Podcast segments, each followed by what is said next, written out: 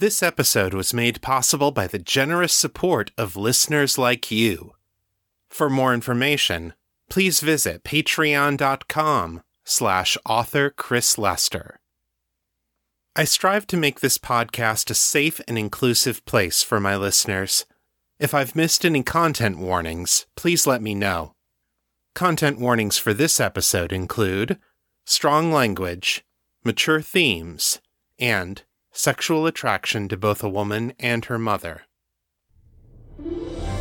You're listening to The Raven and the Writing Desk, a weekly podcast about the writings of Chris Lester and Liminal Corvid Press. This is episode 232. Hey there, folks. Welcome to The Raven and the Writing Desk. I'm Chris Lester, the creator of the Metamor City story universe. You can learn more about me and my work at chrislester.org and metamorcity.com. This is the show where I share my fresh new fiction with you and keep you informed on my life and my writing. More about that later in the show. For now, let's get to this week's story.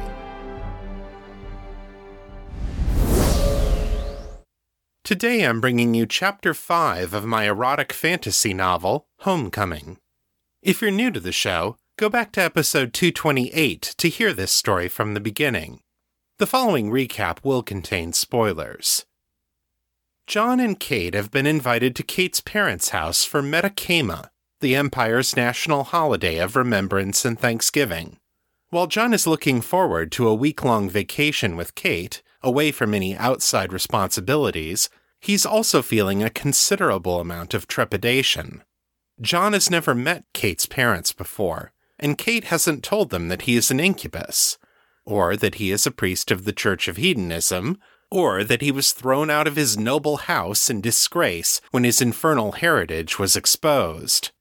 John has issues when it comes to family, and Metakema seems designed to bring all those uncomfortable feelings back to the surface. In the weeks since they received the invitation, Kate has done her best to prepare John, briefing him on her family as if they were planning a high stakes military operation. But John realizes that, like most people, Kate has some blind spots where her parents are concerned. Kate is convinced that her mother, Lisa, is desperately boring. She works in real estate, tends her garden, plays with her dog, helps out at her church, and that's about it. Whatever adventurous streak led her to move to the city all those years ago, Kate thinks it's long gone now. But John has another perspective. Deep down, he says, nobody is boring. The ones who look boring are just hiding the most interesting parts of themselves, either from the world because they think they won't be accepted, or from themselves. John is willing to bet that Lisa's got something adventurous about her right now, and Kate has just never noticed it. Kate is willing to take that bet. By the end of the week, if he can find one thing about Lisa's life that isn't safe, boring, and normal, he wins. The loser buys them New Year's Eve dinner at the Panoramic. As they arrive in Kate's hometown of Bridger Heights, they pass by Kate's old high school. The week leading up to Metakema coincides with the school's homecoming celebration, which includes a parade, a skyball game against a neighboring school, an alumni banquet, and a formal dance. Kate is excited to go to the game, and John agrees to come with her, if she will come with him to the dance. Kate is hesitant because she has too many unpleasant memories of awkward dances as a teenager. Fortunately, John is an excellent dance instructor, and he promises to make her look good.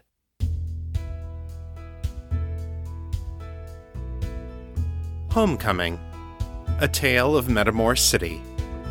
Written in red by Chris Lester.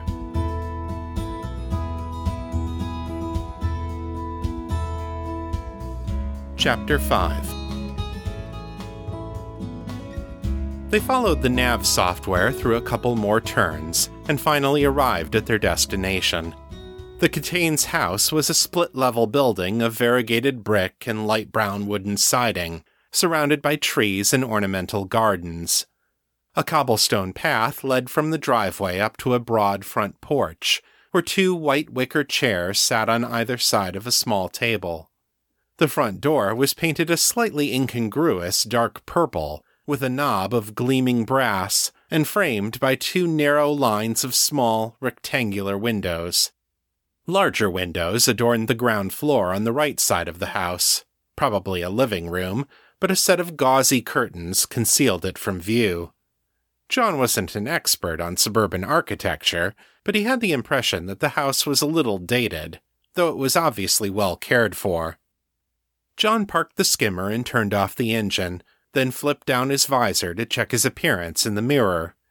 He looked mostly like himself, but his horns and tail were absent, and he had changed his skin to a light bronze tone. Instead of amber, his eyes were a soft brown, the color of coffee with cream. He brushed a few rogue strands of hair out of his eyes, turned to Kate, and flashed a smile. How do I look? Kate answered the smile with one of her own, a mixture of warm affection and unvarnished desire sparkling in her eyes. She leaned forward and kissed him lightly on the lips.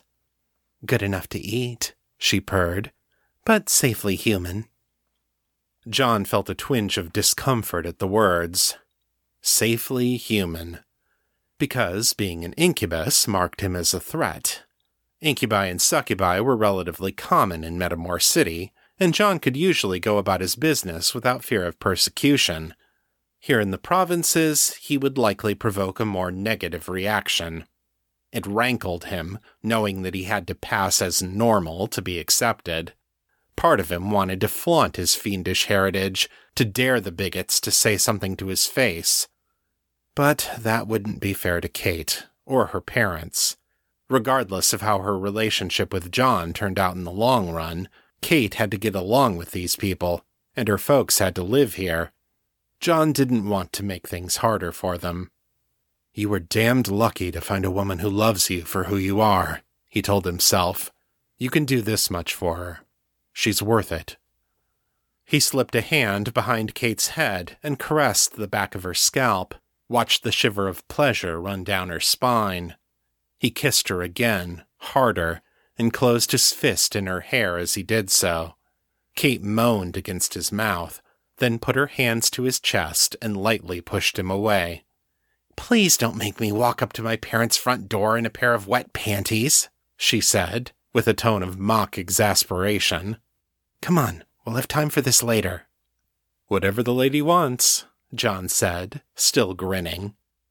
They got out together, retrieved their luggage from the tiny back seat, and headed for the front door. John could hear the dog barking all the way from the driveway, a loud, booming string of staccato woof woof woofs. He looked up to the windows by the front door, which were now filled by a shaggy mountain of fur and muscle.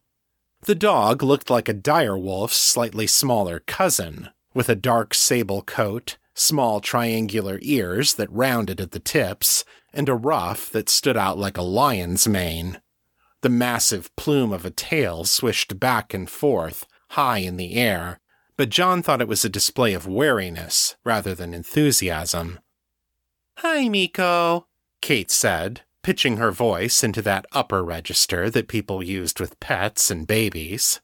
It's me. Hi, sweet boy. Miko did not stop barking, but his tail started to wag faster. A moment later, he was joined in the window by a short, middle aged man with olive skin, salt and pepper hair, a large and fleshy looking nose, and small, dark brown eyes. His wide mouth split into a white toothed grin as he saw Kate. John heard a deadbolt lock slide open, and the man opened the door. Miko ducked his head out to look under the man's arm, still barking, but otherwise did not move. Hello, the man called, his smile taking in Kate and John together. His voice was high, but strong. John imagined he would make a fine tenor. Welcome, welcome. Hey, Dad. Kate left her suitcase at the front of the porch and ran up to swallow him in a hug. Kate's lean, 180 centimeter frame dwarfed her stepfather, who couldn't have been more than a hair over 160. Weathered hands wrapped around Kate's puffy jacket and squeezed her hard. John grabbed Kate's suitcase in his free hand and carried them both up the steps to the front door. By the time he got there, Miko had stopped barking and was meticulously sniffing Kate's jeans and calf high leather boots. The dog's shoulders came up to her waist, and John quietly took note of his muscular chest and hindquarters, and the jaws that could wrap around his whole forearm with little trouble. John liked dogs, and especially big dogs, but this was Miko's territory, and that would make him wary of a stranger entering his house. John did not want to risk making a bad first impression. He hung back from the two humans, waiting his turn to be recognized. Kate and Sam Catane parted after a moment more, and the man gave his daughter a quick up and down glance, as if he could judge her general well being from one look. Then he turned his attention to John and bowed, smiling warmly. Hi, John. Sam Catane. It's a pleasure to meet you. John returned the bow and consciously made it a little deeper than Sam's. The pleasure is sincerely mine, sir. Thank you for the invitation. Sam clapped a hand on John's shoulder. Of course. Miko, be nice now. This last was because the dog had started sniffing John and was pressing his nose firmly to the fabric of John's jeans. John let his hand fall to his side, then extended his knuckles slightly in Miko's direction, giving the dog the option of smelling his skin without reaching for him. After a moment, Miko did so, his cold, wet nose snuffling against John's hand. Miko let out a soft woof, as if unconvinced, then turned and strode back into the house. Just ignore him and he'll get used to you soon enough, Sam said. Come on in, it's freezing out here. They entered the foyer, which had closets along the left side, a doorway to the living room to the right, and a staircase directly ahead, which led up to a balcony on the second floor. A smaller corridor to the left of the staircase went straight back to the rear of the house. John could see Miko's fluffy tail retreating in that direction. A chandelier hung from the ceiling in front of the balcony, filling the room with soft, warm light. Can I take your bags there? Sam asked. I'll just put them up in your room. Dad, you don't have to do that, Kate said, in the tone of someone who knew she'd already lost the argument. Nonsense, Sam said genially. Go say hi to your mother. She's in the kitchen. I'll join you in a minute.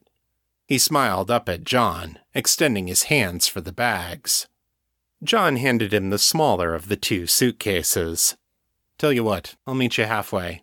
You get this one, I'll get the other one. That's fair enough, Sam agreed. He started up the stairs, and John followed. Kate nodded her approval to John, then followed Miko to the back of the house. So, what do you do, John? Sam asked as they reached the top of the stairs. It was the question John had been dreading, and the one for which he had spent the most time rehearsing his answer. Fortunately, John had a lot of practice in using the truth to create false impressions. I'm a community outreach specialist for a nonprofit group, he said smoothly, I track down leads and prospective partners, share our mission with them, build relationships, that sort of thing. Nice, Sam said appreciatively. Is that how you met Katie? Sort of. From the balcony, narrow hallways extended straight ahead, toward the back of the house, and to the left, out over the garage. They followed the left passage about three meters, passing a study on the left and a bathroom and linen closets on the right, then around a right turn that led toward the back of the house. Ahead of them, the passage again turned to the right, where John presumed it would join up with the other hallway to create a single loop around the upper level. It was my sister who introduced us originally. She met Kate during a case back in April. I take it you heard about Kate getting a commendation from the Majestrix? Yes, Sam said. She couldn't tell us much about it, though. Imperial security, I guess. And I can't say much either, John agreed. Not least because I don't want to explain what Kate was doing at a hedonist temple. But we started seeing each other after that, and we hit it off pretty fast. Well, good. Sam gestured to the bedroom on the left, and John followed him inside. The guest room may have been Kate's bedroom once, but there wasn't much of her personality on display there. John saw a queen sized bed with a rustic looking quilt, a small end table with a lamp and a few old magazines, and two mismatched armchairs, which looked like they had been relocated from other parts of the house after some long ago renovation. The walls featured a bookshelf stuffed with photo albums, posters of dogs and wolves, scenic landscape prints superimposed with quotes from the Canticle of Eli, and a photo collage of what John guessed were Kate's childhood years. John leaned in close to examine it. Pictures of a brown haired toddler were juxtaposed with images of a grinning middle schooler with braces, a lanky teenager in a skyball uniform, and a nearly grown Kate in a graduation cap and gown, posing next to a shiny new swoop. Interspersed among the images of Kate were pictures of three different dogs, all of whom were large, powerful, and vaguely wolfish in appearance, at least in their adult years. The Katane's other children, John thought wryly. Sam set down the suitcase on the bed, then took a half step back and nodded once to himself. He clasped his hands over his slightly rounded stomach, then bounced on his heels a couple of times. So there's a bathroom for your use, just down the hall, he said, looking vaguely around the room as he spoke. We put in new granite countertops, so be sure to wipe up any water so it doesn't leave spots on the sink. Our bedroom is over on the other side of the house, and it's pretty well soundproofed, so uh, you won't have to worry about listening to me snore. He punctuated this with a short, nervous laugh. John laughed with him, because otherwise his jaw would have dropped open. Suspira's tits, he thought in wonder. Your daughter is having sex, and you have no idea how to talk about it. Sam wasn't worried about his snoring. He was trying to reassure John that he and Kate would have a measure of privacy, except that he apparently thought parents had to pretend to be oblivious about the activities of their own adult children. It's lovely, thank you, John said. He exited the room and started heading back the way they had come, and Sam quickly moved to follow him. Did you and Lisa build this place yourself? Sam chuckled self consciously. oh, no, we had a contractor. But we've done a lot of renovations over the years. It saves money, and I'd like to think we do a better job since we have to live with the results. And it feels good to work with your hands. I'll take your word for it, John said. Back at the foyer, he took the little hallway where Miko and Kate had gone earlier. He passed a steel door, which probably led to the garage, and a pantry and a half bath to the left and right, and emerged into the kitchen. The back half of the Katane's house had a semi open floor plan. The kitchen counters, sink, and appliances lined two walls, and an island in the center of the room was divided into a prep counter on the left and a breakfast bar with four bar stools on the right. To the right of the breakfast area was a back door, with coat hangers and a rubber lined tray for muddy boots, and a large dining room beyond that, with an expanding table that could fit a dozen people with ease. The back wall of the house was covered in large windows, one of which had a padded bench built into the wall in front of it to create a cozy little reading nook. Miko lay on an enormous dog bed next to the island, his big brown eyes surveying the room with relaxed but watchful attention. Kate sat on the bar stool nearest to the dog, hunched forward with her elbows on the bar. Across from her, leaning one hip against the prep counter, John had to stop and blink. The woman at the kitchen counter was not a double to Kate herself, but they were very clearly variations on a theme. Like her daughter, Lisa Katane was remarkably tall, only a few centimeters shorter than Kate herself. Her face was built along very similar lines, with a straight and slightly upturned nose, high cheekbones, a strong chin, and large, expressive eyes.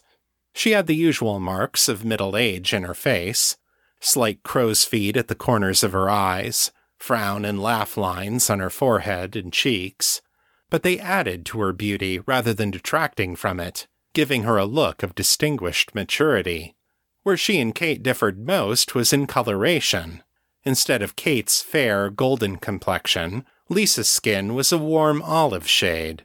Her hair was black, with scattered threads of gray, and fell in gentle waves to the middle of her back.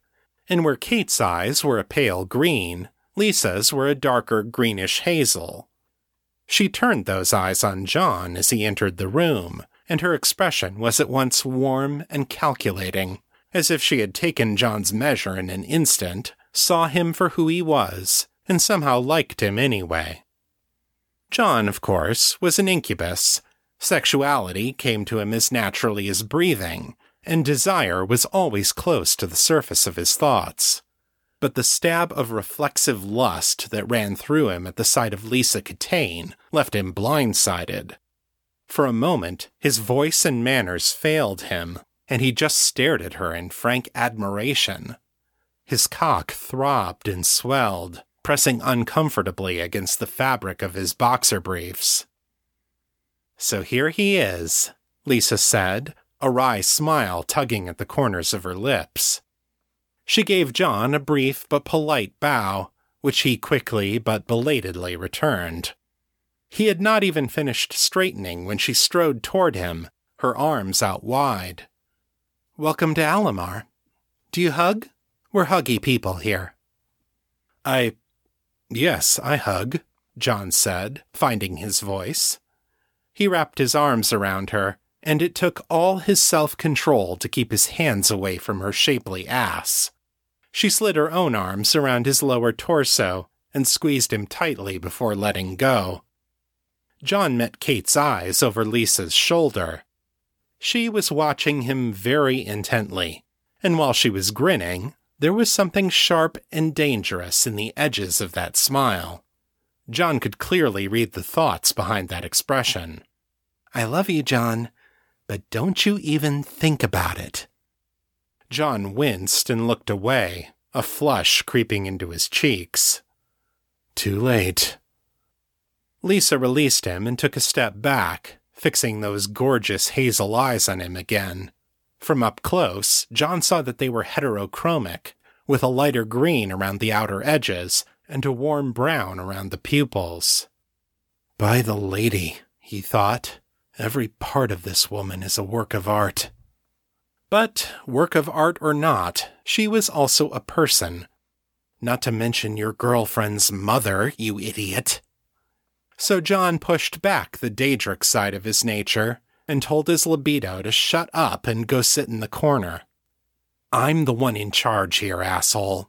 This lady is off limits. I'm so glad you could join us, Lisa said, still smiling at him like he wasn't making a fool of himself. Kate has been very mysterious about you, so we're looking forward to getting to know you. From over in the corner, John's libido said that getting to know Lisa sounded like a great idea. John ignored it. Um, likewise, John said, with a smile that he hoped he had kept from becoming a leer. I hear a lot of good things about both of you. Lisa cocked her head to look at Sam, whom John suddenly remembered was still standing behind him. You hear that, hun? she said, her voice dropping to a stage whisper. Our daughter's saying good things about us. Uh oh, Sam said, in mock alarm. Isn't that against the rules? I think that's against the rules. Kate tossed back her head and threw her hands in the air. I know. I'm a tough as nails police detective with a healthy, stable relationship with my family. Don't tell anyone or they'll kick me out of the union. Lisa grinned at this. She half turned toward Kate so her look could encompass all of them. So, dinner will be ready in about half an hour. Can I interest anyone in a drink while we wait? And that's the end of chapter 5. Come back next time when Sam enlists Kate's help to solve a mystery with one of his students. Anne Lamott said, The society to which we belong seems to be dying, or is already dead. I don't mean to sound dramatic, but clearly the dark side is rising. Things could not have been more odd and frightening in the Middle Ages. but the tradition of artists will continue, no matter what form the society takes. And this is another reason to write. People need us to mirror for them and for each other without distortion. Not to look around and say, Look at yourselves, you idiots, but to say, This is who we are. So let's see what I found in the mirror this week. Here's your weekly writing report.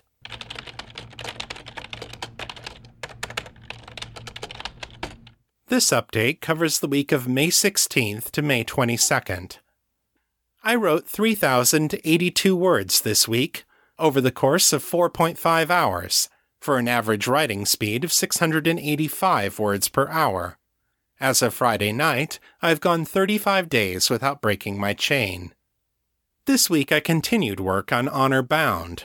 For most of the week, I thought I was writing in Chapter 5, but the scene kept stretching longer and longer, so I ended up splitting it into Chapters 5 and 6. Up to now, I've been switching viewpoints with every new chapter, but I need to stay in Honor's head as she makes her formal debut before the Duke's court. The debutante's ball is a real thing that happens in the aristocracies of Great Britain and parts of the United States, especially in the South, where a small number of rich families have held power since colonial times. The ball is a chance for young upper class women to be recognized as adults, and thus is eligible for marriage. It's also a place to be seen and to meet prospective gentlemen who might be interested in courting them. For Metamor, I decided to expand the debutante tradition to all children, men, women, and androgynes, and to make it the official start of the social season. It's the first time that young nobles are allowed to socialize with one another in an adult setting, and for people like Honor, who were educated by tutors out in the country, it's their first real chance to make friends of their own class and their own age. The season is another tradition I've borrowed from Britain. Historically, Parliament was only in session for part of the year. Members of the ruling class would come to London to do the business of politics, and their wives and adult children would come with them. The season was marked by a string of parties, concerts, art exhibitions, theatrical productions, and sporting events, which gave the gentry the opportunity to socialize with their peers, forge alliances, and make favorable matches for their children. When the season ended, generally in August, the lords and ladies would return to their country estates for the hunting season. If you've watched Downton Abbey, you've seen a little of what the season was like, though that show takes place just as the tradition was entering its decline. In Metamor City, in 1894, the season is still going strong, and the political machinations taking place in the Metamorian Senate will be an important subplot to the book. The manuscript is now over 11,000 words. And now, the feedback. Hi, Chris, and hi, Metamorph. Uh, this phone call has been a long time coming. I have been very occupied for about five and a half years with college, and usually on breaks, I have these fits and starts where I catch up with the podcast and any audiobooks that you've made. And I've been privileged enough to uh, been able to get through Divine Intervention and The Lost and the Least and Things Unseen. I've been listening recently to your incredible short story, The Dark Lord Steve, which was hysterical. And I just started on Homecoming. So I wanted to call not because I had a question, just to give you some feedback from a longtime fan and tell you that your stories are so incredibly written and they're so well thought out and laid out that you often go somewhere I'm not expecting, but you also never take me somewhere that's disorienting. So I just really appreciate your writing and the whole Metamorph community, and I just wanted to say keep up the good work. Thanks again, and I'm looking forward to the next installment. Okay, thanks. Bye. Karen. Thank you very much, Karen. I'm so glad that you're enjoying the stories. And congratulations on finishing university. That's super exciting. Robbie Harris asks All the morphs we have seen, or at least all the ones I can think of in the stories I have read, are mammals. Is that a limitation of the curse, or is that just the stories we have seen? Hi, Robbie. Left to its own devices, the curse does do forms other than mammals. In the original Metamor Keep stories, there were cursed individuals who became monitor lizards, hawks, dragons, an ibis, an ant, and even a talking tree. Once Kaya got control of the curse, though, and people could choose their own template species, these non mammalian species almost completely disappeared. My reasoning for this is simple. Non mammalian bodies are just too alien for humans to adapt to comfortably. The weird blending of mammal and non mammal characteristics meant that these theriomorphs were generally infertile, even with the help of magic. That means that there were no second or third generation theriomorphs being born pre cursed, as happened to many of the mammal theriomorphs. And it wasn't just about reproduction. Almost every aspect of their physiology was unfamiliar, not just to human doctors, but even to veterinarians who specialized in those template species. Every individual found that the curse had settled the compromise between mammal and non mammal anatomy differently, so each person became a unique sort of biological miracle. That made it very difficult for modern medicine to help them. They got diseases that no one else did, and if they needed surgery, the doctors had a much higher chance of screwing up because their anatomy was so bizarre. It wasn't good for people psychologically either. Mammal brains are all very similar to one another, but the brains of birds and reptiles are quite different, even for very intelligent species like the corvids. In the world of Metamor, the human soul is a distinct, detectable spiritual essence that links with the body through the mediation of the brain, and mapping that soul onto a bird or reptile brain just isn't an easy fit. For all these reasons, the Office of Curse Administration now strongly discourages the adoption of non mammal forms. A person who insists on taking one is going to have to go through quite a lot of counseling or sign some pretty big liability waivers before the office will even process their paperwork. Fortunately, the problems with non mammal morphs are pretty well known in modern Metamor, so they don't have to turn people down all that often. Thanks for the question.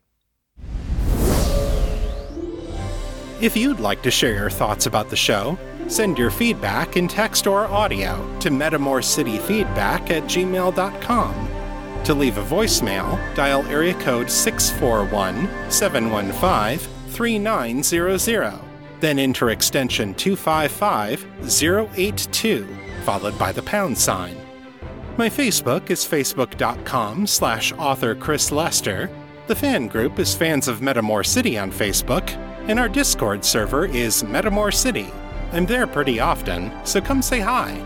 If you like this show, please consider leaving a review at Apple Podcasts, Stitcher, or Podchaser.com. It really helps people find the show.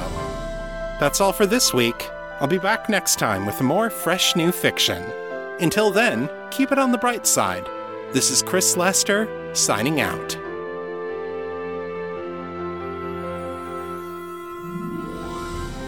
The contents of this podcast are copyright 2019 and 2020 by Chris Lester and Liminal Corvid Press. The show is released under a Creative Commons, Attribution, Non Commercial, No Derivatives license. So don't change it, don't sell it, but feel free to share it all you like. For more information about this license, please visit creativecommons.org.